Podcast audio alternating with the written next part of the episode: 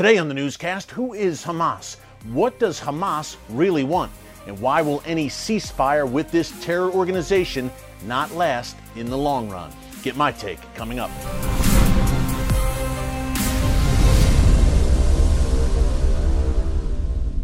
Hey folks, Erick Stakelbeck here. Welcome to the Watchman Newscast. You know, over the past two and a half weeks, since the war between Israel and Hamas broke out on May 10th, I've heard a lot of commentary on social media, in the mainstream media, of course, here on our Watchman YouTube channel, in the comment section, from people who are saying what is happening right now is disproportionate, meaning there are more dead Palestinians than there are Israelis and Iron Dome gives Israel an unfair advantage.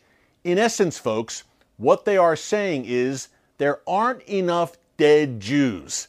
That's what it boils down to. Number two, I'm hearing a lot that Hamas suddenly in 2021 are not terrorists. No, they are now considered freedom fighters. They are fighting for the liberation of the Palestinian people and the rockets and the terror tunnels. These are necessary means to that end. Newsflash Gaza has not been occupied by Israel since 2005 when the last Israelis who lived in beautiful communities there in northern Gaza pulled out of the Gaza Strip in the Gaza disengagement. The only occupier right now in Gaza, the only ones who the Palestinian people there need to be liberated from, are their Hamas overlords who rule the Gaza Strip with an iron fist and who came to power in 2007, absolute power, in a bloody power struggle with the Palestinian Authority, where they openly executed Palestinian Authority members in the streets of Gaza. But I think to encapsulate what we are talking about, and again, who Hamas is and what Hamas wants, we have to look at this video from yesterday. Now, it was posted by the Israel Defense Forces on their Twitter account. This is the leader of Hamas in Gaza. His name is Yahya Sinwar. He emerged from hiding over the past few days to hold, I guess you would say, a victory rally of sorts in Gaza.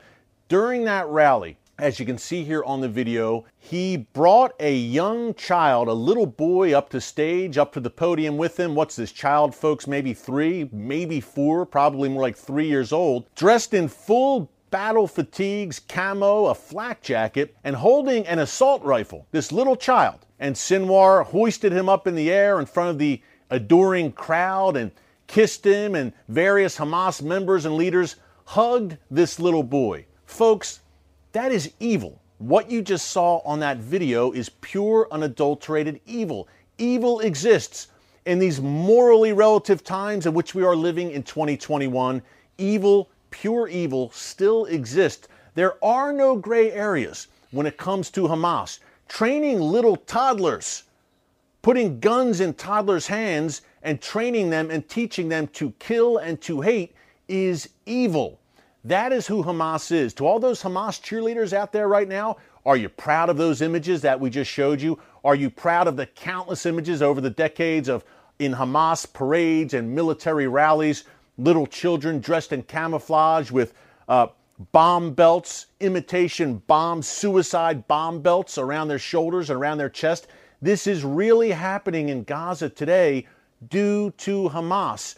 Are they still freedom fighters in your eyes? This little kid apparently was the son of a Hamas fighter who was killed, and now he's just going to follow in his father's footstep and footsteps and meet a similar end brainwashed from the cradle to the grave by Hamas.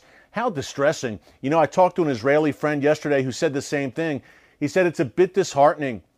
Uh, I was in the IDF, I fought against Hamas, and now my son and my friend's sons are joining the IDF and they will fight against Hamas. It's not going away. And a ceasefire with Hamas only kicks the can down the road. Folks, this is who Hamas is. I think a, they say a picture says a thousand words, right? That video we just showed, the images we showed, should uh, tell you all you need to know about this terror organization, this Iranian proxy, but a little more background today so people really know what Israel and the world are up against. Because again, the ceasefire eventually will run out. Hamas will fire rockets again. The Israel Defense Forces believe Hamas has been weakened and weakened severely, but no idea really when Hamas will start things up back again and start firing rockets, not to mention Hamas, but also Palestinian Islamic Jihad, its fellow Iranian proxy in Gaza. Short story Hamas founded in 1987 I encourage you to check out the Hamas Charter, whatever search engine you use online, folks. Check out the Hamas Charter, written in 1987 when they were founded. It is a very radical document, to say the least, and I'm understating it. Throughout, it talks about jihad and destroying Israel. That is the whole rationale for Hamas's being and existence. Also, in this document, Hamas declares itself as the quote, a Palestinian branch of the Muslim Brotherhood movement. Who is the Muslim Brotherhood? Well, they are kind of the granddaddy of them all when it comes to modern Islamic terror movements founded in Egypt in 1928. This is the organization uh, that in the modern day has, has kind of been the grandfather, I would say, of Al Qaeda, ISIS, Hamas, and all the terror organizations that we've sadly grown accustomed to they all came out of, in one way or another, the Muslim Brotherhood movement or the Muslim Brotherhood ideology. Osama bin Laden, Ayman al Zawahiri, Khalid Sheikh Mohammed, former ISIS leader al Baghdadi, all of them at one time or another were members of the Muslim Brotherhood movement. Again, this is the granddaddy of them all. And Hamas is the self proclaimed Palestinian branch of the Muslim Brotherhood. They say so in their charter. Again, just do a search online and you can find it and read the whole thing. It's not a pleasant read, but it may be a necessary read in the times that we are living in. What does the Brotherhood want? The Brotherhood wants to reestablish this caliphate. ISIS tried to do it, obviously, a few years ago. Recep Erdogan in Turkey would love to do it as well. The Brotherhood wants to reestablish this caliphate, this global Islamic state under one supreme ruler or caliph. So that is the ideology, and that's what Hamas is getting at, folks. You wonder why Hamas clearly could care less about Palestinian children who are being killed in these conflicts that Hamas instigates, because Hamas is really, at the end of the day, folks, they're not about the Palestinian people. They're about the larger global international agenda, the caliphate ultimately. Uh, this is just a means to the end for them. Israel and the crown jewel, Jerusalem, must be a part of this caliphate. You have the brotherhood ideology with Hamas, you have the Iranian regime's ideology. The one constant is the destruction of Israel and a hatred of Jews worldwide. Folks, make no mistake about it, and the Hamas Charter lays this out very clearly. It's not just about Israel.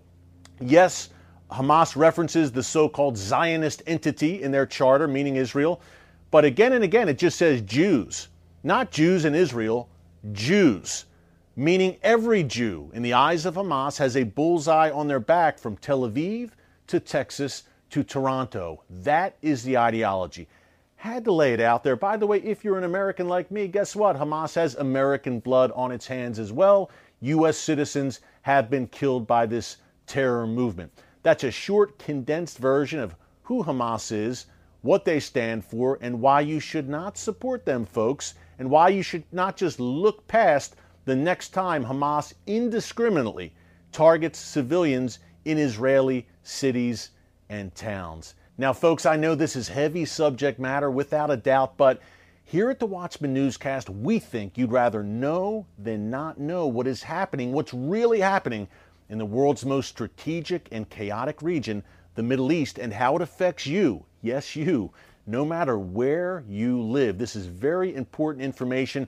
It's tough to break through all the chatter and the clutter today in the media, but we seek to be your one stop shop for the truth about all things Middle East. One thing to keep in mind as I go, just some encouragement again on this heavy subject matter we are talking about. The book of Joel, chapter 3, verse 2, talks about a day that is coming. God says through Joel that a day is coming when he will gather all nations down to the valley of Jehoshaphat in Jerusalem.